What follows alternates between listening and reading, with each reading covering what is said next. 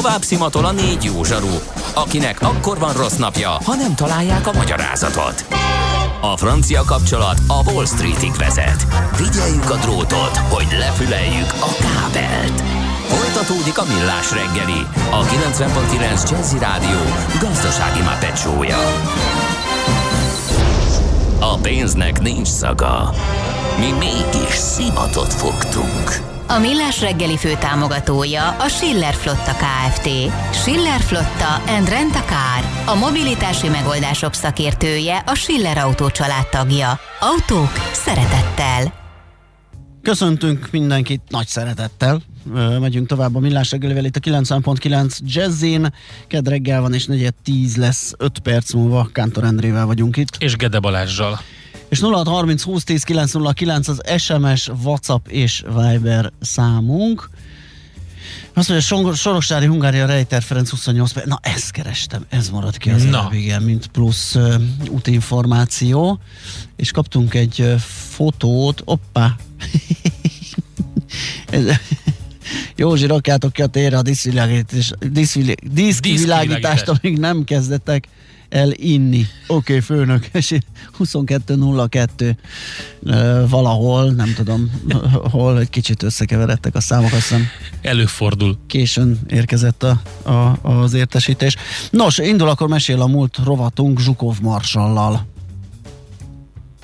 Nem ma, és nem mi találtuk fel a spanyol viaszt. Mesél a múlt. A millás reggeli történelmi visszatekintő rovata akkor, abból az időből, amikor pödört bajusz nélkül senki nem lehetett tőzsdeüzér. Érdekességek, évfordulók, események annó. Mesél a múlt. Így trédeltek dédapáink. Hát a félműsor se volt elég. Kerestem, hogy, hogy mi volt a Zsukov Bece neve, vagy Nick neve oroszul, de nem találtam meg. Ugye hát arról volt híres a második világháború egyik legjelentősebb stratégiája, hogy úgymond az emberanyaggal eléggé bőven gazdálkodott. Igen. Tehát, hogyha ő csatába indult, és, és valamit el akart érni, akkor ott nem számított, nem hogy számított, igen. katona áldozat van. Katona Csaba történésszel fogjuk feleveníteni az alakját. 125 évvel ezelőtt született egyébként. Szervusz! Szervusztok, jó reggelt kívánok, és tényleg így van, amit mondhatok, ugye a Máfiára mészáros. Azaz! Ezt a ezt a nevet viselte, Igen. mármint nem hivatalosan természetesen, meg nem igen, hiszem, hogy volt olyan katonája, aki Biztos, így szólította volna. Biztos, hogy nem. Hát lehet, de ő volt az első a sorban a következő támadásnál, amikor egymásnak kellett adogatni a puskát. Meg két Ez emberre jutott kérdés. egy. Igen. Ez nem is volt kérdés. Tehát ugye egyébként maga a Zsukov személye, az ugye elmél, hogy is mondjam, alkalmat ad némi elmélkedésre is, amikor szembesülünk a történelemnek azzal a szomorú tapasztalatával, hogy a tehetség meg az etika az nem feltétlenül jár kézen Aha. Pedig hát milyen jó volna, ha minden tehetséges ember szimpatikus volna, kedves, etikus, becsületes, és az összes gonosz az meg tehetségtelen és buta, de hát a történelem nem erre tanít minket. Sajnálatos módon ilyet legfeljebb Hollywoodi vagy Hordi Benediktus szovjet alkotásokban láthatunk ahol hát ugye igen, a, a fordítva, igen, a partizánok igen. állnak szembe. Na de hát nézzük Zsukovot. Szóval valóban 1896-ban született, és mindjárt kell róla mondani, hogy alapvetően paraszti családból származott. Következésképpen a katonai pálya az egy emelkedést biztosított számára, tehát lépett egyet előre a társadalmi ranglétrám. Azáltal ugye, hogy ő már nem arra kényszerült, hogy muzsikként a földet művelje. Ami azért a cári orosz rendszerben finoman fogalmazva nem volt a legfényesebb életpályák egyike félreértés ne a katonaság se, de azért még mindig jobb volt, ugye, mint a teljes kiszolgáltatottságban élni valahol vidéken. És hát ami Zsukovot illeti, ő harcolt az első világháborúban, és emlékezetem nem csak a tiszti rangba szerelt le. De más kérdés, hogy részben nyilván a származás okán, részben pedig felismerve a gyakorlati helyzetet nagyon hamar csatlakozott a vörös hadsereghez, és innentől kezdve a Szovjetunió belül képzelte el a karrierét, ami olyan értelemben helyes döntésnek bizonyult, hogy aki nem így döntött, gondoljunk például Kolcsakra, hát az uh-huh. mondjuk úgy rövidebb életű karrier jutott nekik, beleértve a saját életét is, vagy pedig emigrálni kényszerültek. Zsukov viszont tehetséges katonának bizonyult, és a a feljegyzések alapján modern katonának. Ez azért fontos, mert jó néhány kollégája, például Bugyonni vagy Vorosilov, ők nem igazán voltak arra képesek, hogy a legmodernebb dolgokat interpretálni tudják a hadseregbe. De Zsukov igen, és a páncélos hadviselésnek az egyik korai szószólója volt már a 20-as, 30-as években a Szovjetunióban. Nem feltétlenül hallgattak rá, maradjunk annyiban, de hát ugye azért, ahogy mondani szokták, a gyakorlat őt igazolta. mert a második világháborúban azért a páncélosok finoman fogalmazva új szerepet játszottak.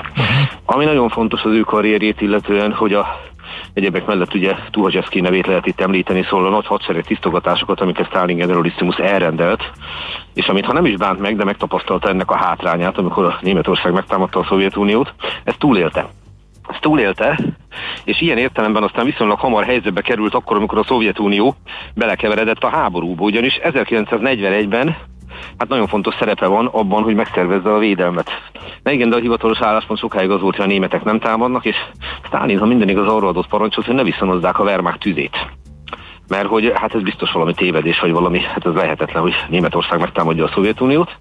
Na most képzeljük el azt a helyzetet, amikor az egyébként is hatékonyan támadó Wehrmachtal szemben a szovjet csapatok arra kényszerülnek, hogy hát ne igazán szálljanak harcba, gyakorlatilag fölmorzsolták őket. Uh-huh. És ez nagyon súlyos vérveszteséggel járt. Na most Zsukov viszont határozottan ellenezte ezt a dolgot, és állítólag még Stalinnal is szembe ment. Tehát jelezte, hogy ez így nagyon helytelen, ennek egyetlen következménye, tehát a kettő. Egy idő után Stalin belátta, hogy mégiscsak hasznos visszanozni a tüzet. Ha egyszer támadnak, akkor hát ezt nem lehet elkerülni. De azért Zsukov mégiscsak szembeszállt a Stalinnal legalább minimális szinten, következésképpen félre rakták. Tehát a kritikát Aha. nehezen tűri. Hát persze, nyilván egy diktátor. Viszont a tehetségét nem lehetett nélkülözni. Ennek aztán az lett a következménye, hogy miután éppen az előbb említett urak, például Bugyonni, aki még az első világháborúban szocializálódott, de maga a nagy Vorosilov marsal is, hát kevésbé látták át a modern hadviselésnek a lényegét, ezért aztán még ugyanabban az évben 1941-ben reaktiválják a háború tüzében Zsukovot, és aztán több fronton elég komoly szerepet játszik. Hát mondok három ö, település nevet, szóval három csatát, Stalingrád, Aha. Leningrád és a Kurszki tankcsata. Na mind a háromba főszerepe van. Mind a háromba főszerepe van, és a sikerei azért előre lendítik őt a katonai ranglétrán. 1943-tól gyakorlatilag ő Sztálin helyettese, tehát uh, ugye Sztálin hivatalosan a katonai parancsnok.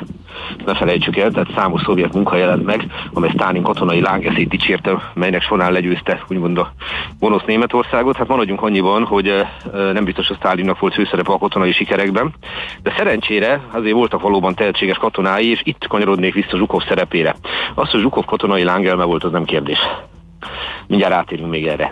Viszont valóban ő a katonákra úgy tekintett, hogy az emberveszteség az gyakorlatilag az, az szükséges elejárója a háborúnak, ami egyébként alapvetően sajnos a háború jellegéből fakadóan igaz, de hát mérlegelnie kell nyilván minden parancsnoknak, mi az elsődleges szempont, a győzelem minden áron, vagy pedig a győzelem a lehető legkisebb emberveszteséggel. Igen, tehát sikeres hadműveletet kivitelezni visz, de, a lehető igen, legkisebb veszteséggel. Jó, hogy említetted, amit most mondtál a három város nevet, mert ugye Stalingrad az egyik eklatáns példa arra, hogy hát a, a, a Wehrmachtnak milyen volt? Egy csomó elképesztő jó gépezete, fegyverei, felszerelése, nagyon jó katonái, mérnökei. Az oroszoknak meg volt egy csomó emberük. Igen. Na és ez, van, van egy anekdota, ami a Zsukovról ennek kapcsán fennmaradt, hogy állítólag egyszer megrótta a szövetségeseket, valamelyik amerikai parancsnokot, hogy miért lassú az előre nyomulás, meg nem mondanám már hol, és erre azt a választ kapta, de hát alá van aknázva a terület. És erre Zsukov állítólag azt találta mondani, hogy nem értem mi a probléma, rá kell terelni egy szakasz katonát, aztán még egyet, még egyet, a negyedik úgy fog átmenni, mint az egyszer egy, és nem vesztünk időt. Jézus Isten. Ami, ami ugye egy szigorúan racionális érvelés, ugyanakkor végtelenül embertelen. Igen. Na most, ahogy az olaszok mondani szokták, színo nevéről bent trovátó, ha nem is igaz, de jellemző. Uh-huh. Tehát lehet, hogy nem hangzott el ez a párbeszéd így ebben a formában. De a mentalitását jól leírja. Hogy nem Terézanyáról terjedt el, hanem Zsukovról. Igen. Nézést, de... Köszönjük. Igen. Na most Zsukov Marsal viszont ugye megkapja azt a lehetőséget, hogy hát ugye ne felejtsük el, hogy ugye úgymond a tényleges katonai vezetőként, miközben Iván Konyev Marshallal folyamatosan rivalizálnak, hát végső csapás mérjenek Berlinre, ugye a harmadik birodalomra, és a csapataik ugye föl is szabadítják annak rendje és módja szerint Lengyelországot, Kelet-Németországot, és hát beveszik Berlint. Itt viszont már a két parancsnok, a szintén paraszti származású, és nagyjából azonos korú talán egy évvel fiatalabb Konyev meg Zsukov között kialakul egy kemény rivalizálás. Ugye Konyev az, akiről készült a híres fotó a torgaui találkozás, amikor kezet fog ugye a szövetséges csapatok vezetőjével. Állítólag az ő emberei érnek elő Berlinbe, ezt persze nagyon nehéz ellenőrizni, de Stalin szívéhez ekkor éppen Zsukov állt közelebb. Következésképpen Zsukovot tüntette ki elsődlegesen Berlin felszabadításáért, az ő nevéhez kötődött. Aha. Semmit nem moll az érdemeiből, natürlich. Csak azt mondom, hogy Stalin ugye ez a hoz meg és uralkodj elvét, ezt remekül tudta alkalmazni. És ebben az időben Stalin kedvenceként tartják őt számon, meg is kapja a megszállt területek parancsnokságát, itt azonban állítólag, ahogy mondani szokták, ha nem is kabátlopási, de képlopási ügybe keveredett. Mert és hogy, hogy? tűntek el. Ja, hát igen. Most ez megint olyan, hogy nagyon nehéz tételesen ellenőrizni, de lássuk be, nem teljesen életszerűtlen a feltételezés. Uh, rögtön hozzáteszem azért, azért, hogy valakit leváltsanak erről a posztról, ahhoz egy műkincslopás mondjuk, vagy valamilyen műkincsekkel való kereskedés valószínűleg kevés lett volna, tehát ez inkább egy indok lehetett, még ha meg is történt az ilyen. Itt neveztek ki a helyére konyevet. Ah, uh-huh és akkor ő egy picit fogalmazunk úgy, hogy háttérbe szorul. De a háttérbe szorulás aztán azt jelenti, hogy mivel kiesett Stálin kegyeiből, ilyen Moszkvától távoli körzetekben nevezik ki mindenféle helyekre, tehát a gyors diadal után egy gyors bukás következett, ám de Stalin 1953-ban meghal. És akkor igen, a gazda, a, ga, a gazda el, el, ah, így van. Igen. A gazda kiszáll, és ha egyszer a gazda kiszáll, akkor jön egy új gazda, akit ugye már nem így neveztek, de a jó nevű Nikita Szergejev és Ruscsovot, hát mindenki ismeri a történelemből. Ő pedig belekezdett egy, egyfajta reform mozgalomba, már amennyire a Szovjetunión belül lehet ilyenről beszélni, és reaktiválja Zsukovot. Zsukov aztán 55-től 57-ig még abban a pozícióban is megtalálható, ahol korábban nem, ő a hadügyminiszter. Uh-huh. Tehát ugye ez már úgymond, ha úgy tetszik, civil pálya, de azért ne felejtsük el az évszámokat. 55-57, ebbe beleesik a magyar történelemnek egy tragikus szakasza 1956. október-november. Tehát a Zsukovnak kult szerepe van abban, hogy döntés születik a katonai megszállásról, és parancsnokként pedig kivezényli le ezt katonaként, Konyev.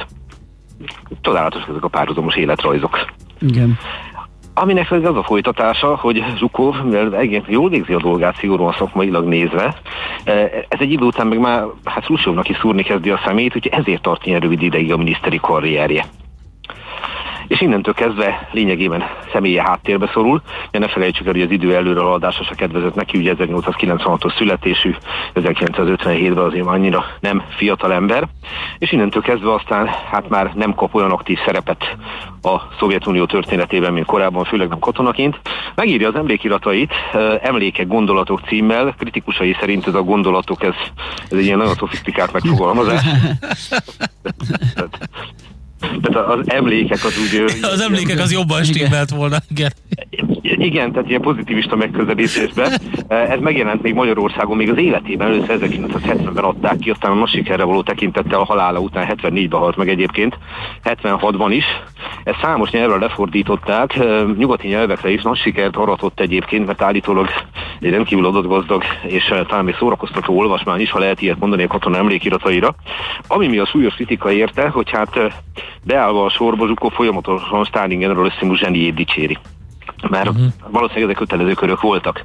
Ugye van egy ilyen cinikus történészmese, hogy miért törültek a szovjet történészek, amikor Gorbacsov lett a SKP első titkára, mert hogy nem kellett újraírni a második világháborút, mert ugye először úgy születtek meg a könyvek, hogy hát csak és kizárólag Lenin tanácsai nyomán sikerült legyőzni, jól lehet, hogy már rég halott volt a Szovjetuniót.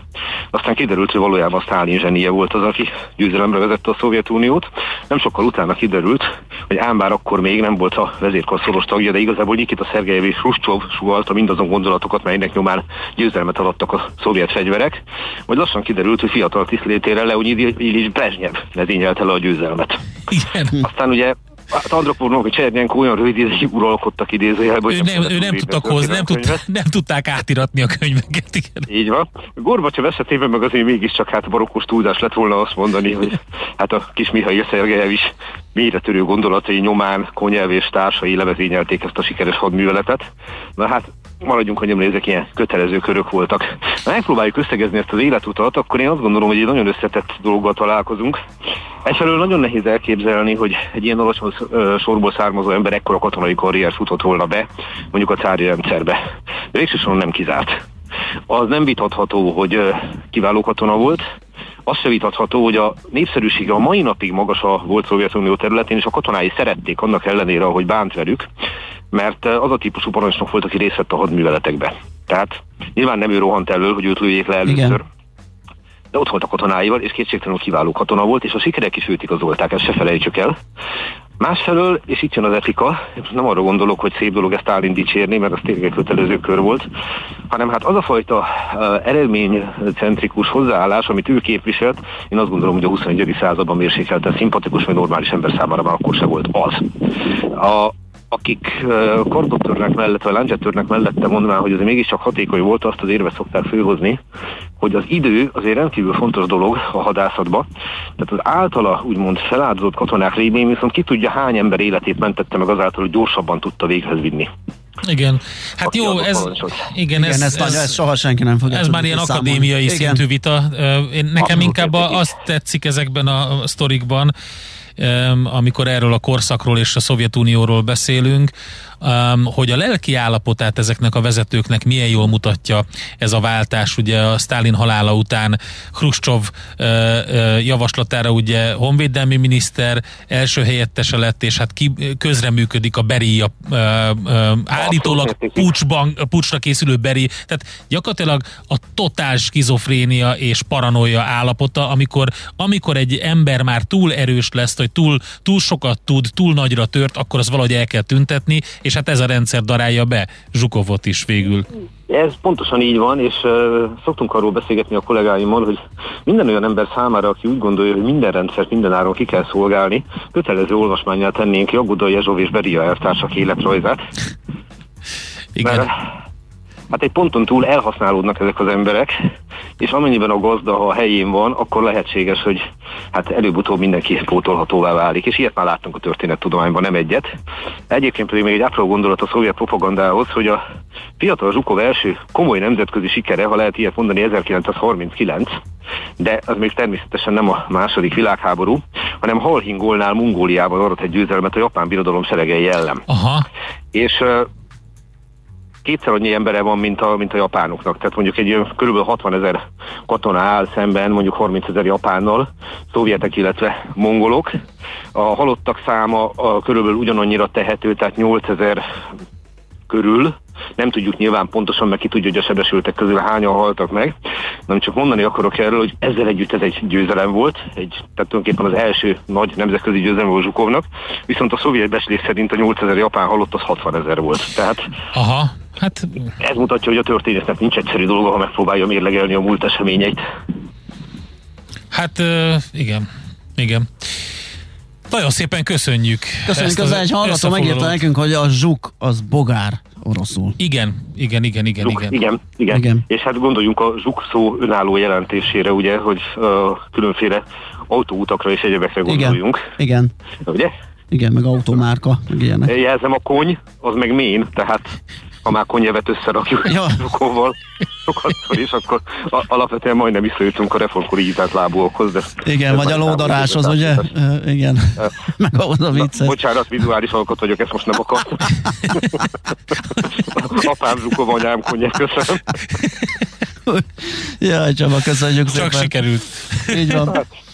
Mit mondjak, szép napot kívánok nektek, sziasztok! Mi is, és még... boldog karácsony, mert hogy a következő Bocsánat, hétfő... ajánlani akartam után. valamit, hogy akit így a korszak Jó. érdekel, van egy zseniális könyv, amit te is biztos ismersz, a moszkvai történet, a Vasili Aksionovnak igen, a... Igen családregény trilógiája, amiben ugye ez az egész Stalin körül ö, ö, forgó sztori, ez fantasztikusan ö, le van írva és kirajzolódik, úgyhogy ezt ajánlom olvasásra. Érdemes mindenki belolvasni, és akkor egy apró személyes vonatkozás, az én drága édesanyám 1943-ban látta meg a napvilágot egy Novomászkosz nevű városba, tehát új Moszkva. Aha. De pont akkor, amikor ő meglátta a napvilágot, valamiért a várost úgy hívták, hogy Stalinovorsk. Aha. Igen. Aztán visszakapta a régi nevét, de hát ez egy pont ilyen történelmi szakasz volt. Igen. Ugye 1947 az nem az az év, amikor Stalin kultusza éppen apadóban van, úgyhogy ez minden esetre egy kis személyes kötődésem Stalinhoz, is nagyon örülök, hogy ennél több nincs. Okay.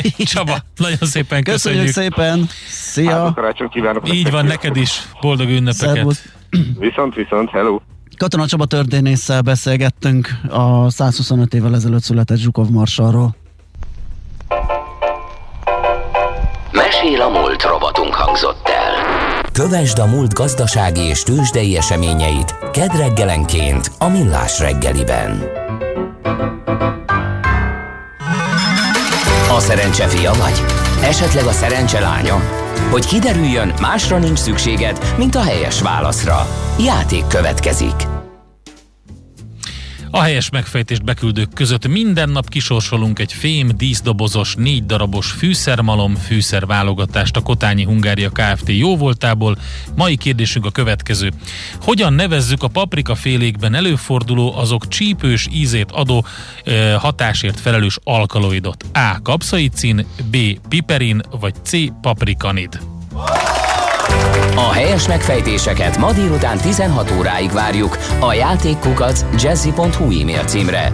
Kedvezzem ma neked a szerencse! Következő műsorunkban termék megjelenítést hallhatnak. Kősdei és pénzügyi hírek a 90.9 Jazzin az Equilor befektetési ZRT szakértőjétől.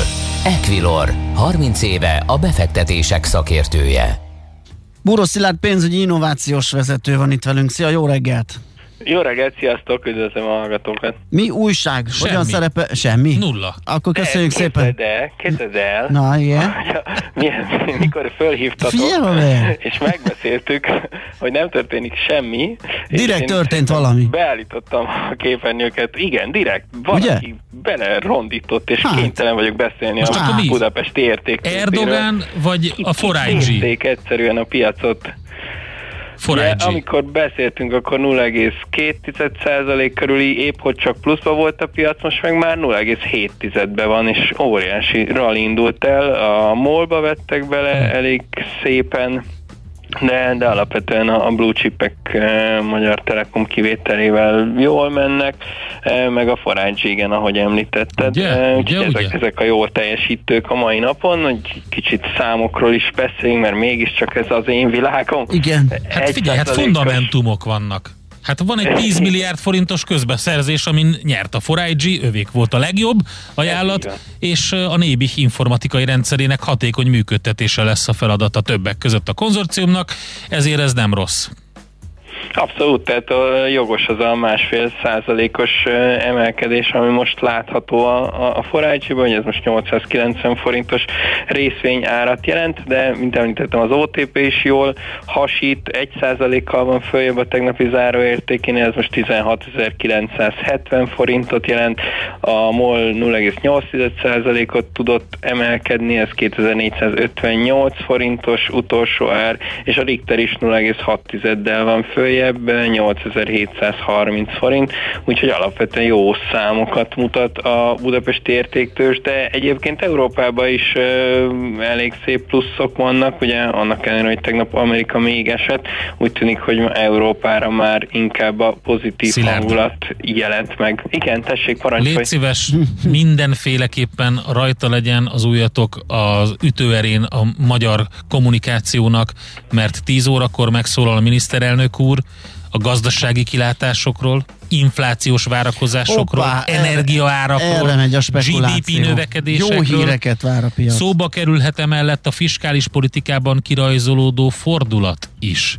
Nevezzük fordulatnak ezt a szigorítást. A lényeg a lényeg, hogy azért itt egy jó pár olyan dolog lesz, nyugdíjkiadás, béremelés, költségvetési kiadás, stb. stb., ami azért befolyásolhatja Budapest értéktősdét is, meg hát a forintot. Abszolút, és sőt, a forintot inkább eh, legalábbis arra számítok, eh, amennyiben ez eh, alapvetően az embereknek szól majd ez a beszélgetés, akkor a piacok kevésbé fognak neki Mhm. örülni. Én inkább erre számítok, megmondom őszintén. Úgyhogy a, a forint ugye már arra szolgat fölfelé 368-50-nél jár most az euró forint árfolyam, itt azért benne van a pakliba, hogy akár a 370-et is megérintsük újra, de, de meglátjuk valóban ez a 10 órás időpont lesz a mai nap legfontosabb eseménye, illetve egy európai adat jön délután, egy ilyen hangulatindex, amire még azért figyelünk, de alapvetően nem mondhatnám nagyon adatdúsnak a, a mai napot, úgyhogy, úgyhogy valóban ez a, ez a reggeli miniszterelnöki beszéd, illetve ez az európai adat lesz a két központi téma a mai napon a tőzsdék és a devizárfolyamok szempontjából, illetve hát ha már devizárfolyamok, azt hiszem nem mehetünk el nem. török, török lira mellett. mellett most nem lehet. Hát figyelj, tegyük párhuzamba a kettőt. Tehát, hogyha Orbán Viktornak is olyan jól sikerül, mint Erdogánnak, akkor... Akkor 250 lesz. Akkor, akkor, akkor, akkor itt iszonyat nagy buli lesz karácsonykor. Hát már akinek. Aki longolja az eurót, az nem fog Na, Jó, jó, jó, hát előre szóltunk. De hát ugye, aki, a forint ellen játszik, az megérdemli. Így van. Nem, nem, nem, nem, nem mondok ilyeneket, mert ja, nem. így van, így van. Szóval ugye a török lira tegnap, nem tudom mennyit beszéltetek róla, egy olyan... Hát csak arról a függőlegesről emlékeztünk meg, igen. a török. Erő, erősödést. Mennyi? 40? Hát közel 40, igen, igen, igen, igen. Volt, volt olyan pillanat, amikor, amikor közel 40 százalék volt, aztán persze visszapattan, de hát ez ugye brutális mértékű erősödés volt. Persze ez kellett az, hogy az elmúlt egy hónapban 50 százalék gyengüljön, tehát volt igen. onnan visszaerősödni, de, de tény, hogy az Erdogan beszédje alapvetően a, a befektetőket arra készítette, hogy, hogy zárják a, a török lira elleni spekulációs pozíciókat, de azért tartok tőle, hogy még nincs, nincs vége ott ennek a történetnek, tehát azért ezek inkább olyan bejelentések, amik így átmenetileg uh, hoztak egy, egy hatást, de nem vagyok benne biztos, hogy azt a alapvető helyzetet, hogy az inflációra kamat csökkentésekkel próbálunk reagálni, azt, azt azért megoldaná. Igen, igen, ez jól látszik egyébként a jelen árfolyamon. Úgy néz ki most a csárt, mint hogyha Elon Musk épp valami Dogecoin-nal szór, szórakozna, tehát devizáknál ilyet nagyon ritkán látni. Hogy... Igen, az, az mondjuk biztos, hogy Erdogának ne adjunk tweetet, mert a kezében, mert akkor nagy baj lesz az árfolyam, Azt hiszem. így is van. Na hát izgalmas ez, meglátjuk majd mivé fajul ez a dolog, akkor megbeszéltünk azt hiszem mindent. Ja, én is azt gondolom, ugye? mindent érintett. Jó, hát akkor majd meglátjuk, hogy 10 óra után hogyan alakulnak ezek az árfolyamok, azt majd mindenki maga fogja szemrevételezni és megtapasztalni. Neked köszönjük szépen a bejelentkezést. Köszönöm, és szép napot mindenkinek. Szép napot, meg lehet, hogy boldog karácsony, mert én még lesz, leszek igen. holnap, de te nem valószínű. Nagyon boldog karácsony, én, igen. Én, én, mert nem, nekem ez az utolsó nap. Akkor meg előtt. főleg. Köszönöm nektek is. Szia, szia. Sziasztok. Buro Szilárd pénzügyi innovációs vezető segített nekünk eligazodni a tőzsdei árfolyamokban. Tőzsdei és pénzügyi híreket hallottak a 90.9 jazz az Equilor befektetési ZRT szakértőjétől. Equilor, 30 éve a befektetések szakértője. A kultúra, befektetés önmagunkba, a hozam előrevívő gondolatok. Könyv, film, színház, kiállítás, műtárgy, zene. Ha a bankszámlád mellett a lelked és szürke állományod is építeni szeretnéd. Kultmogul. A millás reggeli műfajokon és zsánereken átívelő kulturális hozamgeneráló rovata következik. A rovat támogatója a Budapesti Metropolitán Egyetem, az Alkotó Egyetem. Hát sok minden jót hozott nekünk a karantén, mindig csak arról beszélünk, hogy milyen rossz dolgokat hozott a Meg karantén. a digitalizáció. Figyelj, én például építettem magamnak egy fészert használt kerítéselemekből, van, aki ennél sokkal jobbat épített. Például én semmit nem csináltam. Huzella Júlia színésznő és férje Balog Balázs média designer a tíztől mesét. Úgyhogy most Digitalizálták a mesemondást, ugye? Igen, Gyakorlatilag. Igen. Itt is van velünk Szia, a jó reggelt! Jó reggelt! Sziasztok, jó reggelt! Na hát, amikor megláttam, hogy mi lesz a téma, na mondom, jól megkérdezem elsőnek, hogy ez biztos ilyen karantén ö, szülemény, aztán amikor elkezdtem felkészülni rá, akkor láttam, hogy tényleg. Igen, Wow, micsoda megfejtés. Karantén szülemény, ugyanis amikor kiderült, hogy ez lesz, Aha. ez a karantén, akkor én megijedtem, hogy úristen, meg fog nőni a képernyőidő, amit a gyerekek ugye mesenézéssel töltenek, és hogy akkor az esti mesén kívül én beiktatok egy olyan időt, időszakot a, a napba, amikor olvasok nekik még pluszban, és akkor erre mondta a Balázs, hogy oké, okay, de hát akkor miért nem olvasok mindenkinek? És akkor én hát félve először, hogy, hogy ez nem fog érdekelni senkit, de így kiírtam ilyen anyacsoportokba, hogy másnap reggel 10 többször fogok olvasni a gyerekeknek, ha van kedvük csatlakozzanak, ők meg addig tudnak dolgozni, vagy főzni, vagy bármi. És akkor csatlakoztak is a gyerekek, és egyre többen, és pár hét alatt ilyen több ezres követő tábor lett, és hát ugye azt találtuk ki, az volt a cél, hogy, hogy ez minél közelebb legyen a, az élő meseolvasás élményéhez. Ezért nem engem látnak a gyerekek, amikor ezt hallgatják, hanem maximum a könyvet és annak az illusztrációit is, ahogy abban lapozgatok. Tehát nem, nem a színésznő ül a fotelban a macival, hanem, hanem a könyvet nézik, és mert abból indultam ki, hogyha mondjuk én nem akarnám, hogy a gyerekem rajzfilmet vagy képernyőt nézzen, akkor ez mondjuk még egy jó alternatíva. Igen, meg egy kicsit más. Tehát másfajta agytekervényeket mozgat meg, mást indít el a gyerekekben. Talán ez az, ami miatt nagyon fontos a, a, a, a meseolvasás, a mesélés. Így van. Tehát úgy, mint nekem az volt a fejemben, mint gyerekkoromban, hogy legózás, gyurmázás, gyöngyfűzés, mit tudom én mi mellett szóltak bakelitről a mesék. Uh-huh. És teljesen el tudtam bennük merülni, és akkor valami hasonló élményt akartunk nyújtani. Oké, okay, milyen mesék szerepelnek? A, azok, amiken te felnőttél, vagy a kedvenceid, vagy valami teljesen más? Hát abból indultam ki, ugye, ami itthon van, egy elég nagy gyerekkönyv, könyvtárunk van, vagy gyűjteményünk van, úgyhogy azt kezdtem, azt kezdtem el feldolgozni, és amikor már elég nagy sikere lett az oldalnak, akkor voltak kiadók, akik megkerestek, hogy szívesen küldenek nekem könyveket, illetve én is megkerestem kiadókat. És, és igazából így, tehát a saját, a saját ízlésem az, ami meghatározza, hogy miket olvasok.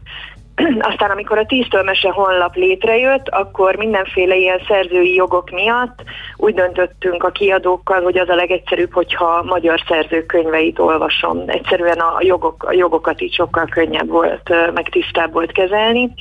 Úgyhogy az oldal igazából kortás magyar meseirodalommal van tele, illetve népmesékkel. Szóval a, a lényeg az, hogy indult egy ilyen, egy ilyen karanténprojekt, egy picit először a saját önös érdekből, és ebből kialakult valami, ami most már egy, egy modell lett, és valami olyan, amit szeretnétek, vagy gondolom szeretnél tovább csinálni és tovább vinni. Igen, abszolút, abszolút. Tehát most már van egy honlapja ennek, vannak rajta mesecsomagok, amik, amik egy könyváráért megvásárolhatók, és mondjuk 5-6 óra mese, mese van benne felolvasva, és most már majdnem teljesen kész van a, a telefonos applikációnk is, hogy még felhasználóbarátabb legyen, még könnyebb legyen az elérés.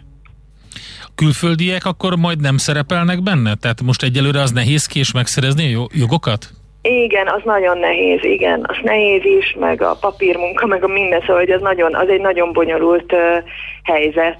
De az érdekes, az nem a kiadónál van? Tehát, hogyha mondjuk, mit tudom, az Európa kiadó, nem tudom mennyiben jelentett meg meséket, most csak mondtam valamit.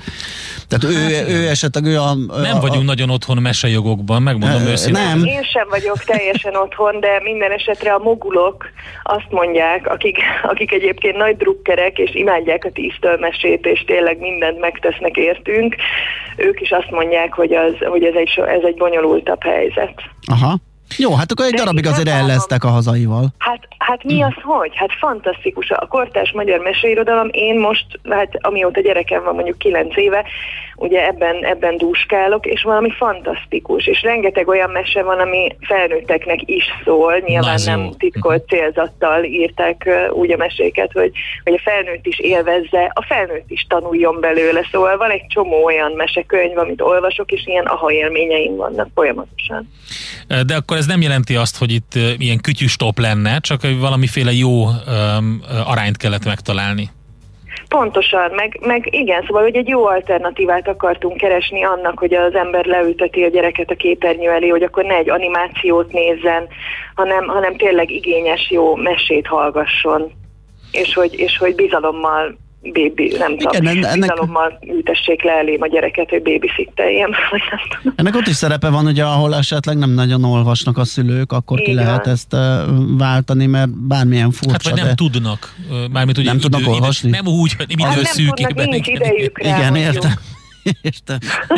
Nincs rá idejük, de egy csomószor van olyan is, hogy, hogy nem tudják, hogy mit olvassanak mondjuk, és akkor bekapcsolják a tíztől abból ihletet merítenek, vesznek könyveket, tanácsot uh-huh, kérnek, uh-huh. szóval hogy rengeteg ilyen is van. Azt még el kell mondani, hogy nem csak a, a sok fantasztikusan jó mese, és egy nagyon gyönyörű hangú, csilingelő hangú színésznő van itt az oldalon, Igen. hanem van itt egy Red Dot díj, kérem szépen. Hát azért Igen. ez nem akármi. Hát ez nem akármi, hát ez hatalmas dolog. A férjem Balázs nevezte a Red Dot díjra, ami egy nemzetközileg talán a legelismertebb ilyen design díj. Igen. A tíztől mesét, ugyanis valószínűleg a karantén hívta életre a, a digitális megoldások nevű alkategóriáját ennek a díjnak, és egyébként is beadta a pályázatát az egyik saját munkájával, a 2019-es Design Hét arculattal, és beadta titkon a tíztől is. És, és akkor jött az e-mail, hogy ő nyert a saját munkájával, majd lejjebb görgette az e-mailt, már a szemem láttára, kérdezte tőlem, hogy akarok-e még jobban örülni, és akkor kiderült, hogy a tíztől mese is nyert. Ami egy hatalmas dolog, mert nekünk ez egy szerelemprojekt. Erre Aha. nem kért minket senki, nem fizetett nekünk ezért senki. Ezt mi azért csináljuk, mert hiszünk benne és szeretjük csinálni, és meg az egész terméket úgy, hogy van, nagyon szeretjük. Úgyhogy nekünk az, hogy 25 ilyen, ilyen vénróka, tapasztalt designer, kommunikációs, marketinges szakember így megveregeti a vállunkat, és azt mondja, hogy hm, ez jó, az ilyen nagyon-nagyon jó érzés. Hát, és hát nyilván egy különleges dolog. És inspiratív a jövőre tekintve, hogy Abszolút, nyilván ad egy lendületet, igen. hogy folytassátok. Nagyon szuper, nagyon igen. örülünk, hogy ezt csináljátok, és örülünk, hogy beszélgettünk erről. Gratulálunk. Köszönjük szépen. És nagyon kellemes ünnepeket kívánunk. Nektek is, köszönöm a lehetőséget. Köszönöm mi is, szia! Sziasztok! Huzela Júlia színésznővel beszélgettünk, aki a férjével Balog Balázsral kitalálta a tíztől mesét, online mese gyerekeknek. Nem csak gyerekeknek. Nem csak gyerekeknek. Bizonyám, fontos. Kultmogul. A millás reggeli műfajokon és zsánereken átívelő kulturális hozamgeneráló rovata hangzott el. Fektes be magadba, kulturálódj! A rovat támogatója a Budapesti Metropolitán Egyetem, az Alkotó Egyetem. Hát ez egy Üzenetek. Volt. Üzenetek?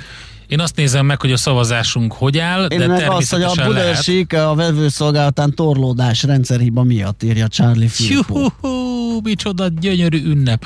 Igen. Azt a mindent. Na, gondolom, hogy aki most a torlódásban nem akar részt venni, az megy hoddogozni, de ott is torlódás alakul ki emiatt, hogy ott minden torlódás.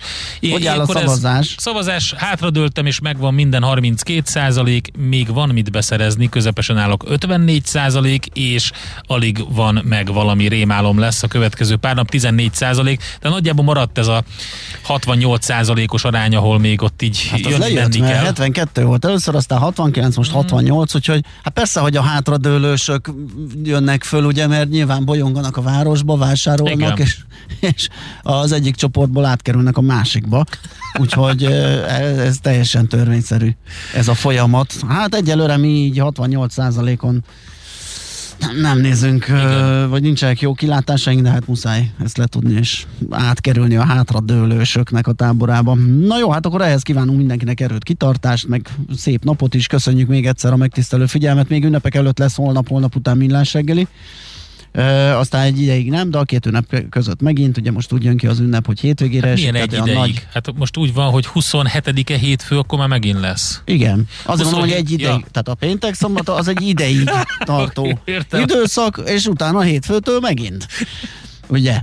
É, most is mondhatnám, hogy egy ideig nem lesz, és majd csak holnap reggel lesz, tehát na, Uh, igen, és uh, hát még egyszer köszönjük, tehát hírek jönnek, zene jön, délutáni programok, úgy a 9.9 jazzin, és szépen süt a nap, úgyhogy uh, ez talán megkönnyíti a bolyongást a városban. Mindenkinek szép napot kívánunk, sziasztok! Sziasztok! Már a véget ért ugyan a műszak, a szolgálat azonban mindig tart, mert minden lében négy kanál. Holnap reggel újra megtöltjük a kávés bögréket, beleharapunk a fánkba és kinyitjuk az aktákat. Addig is, keressetek minket az arcaktákban, a közösségi oldalunkon. A mai adás podcastjét pedig holnapunkon. Millás reggeli, a 90.9 Jazzy Rádió gazdasági mapetsója. Ha csak egy műsorra van időd idén, tégy róla, hogy ez legyen az.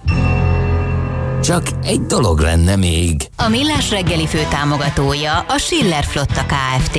Schiller Flotta and Rent a Car. A mobilitási megoldások szakértője a Schiller Autó tagja. Autók szeretettel.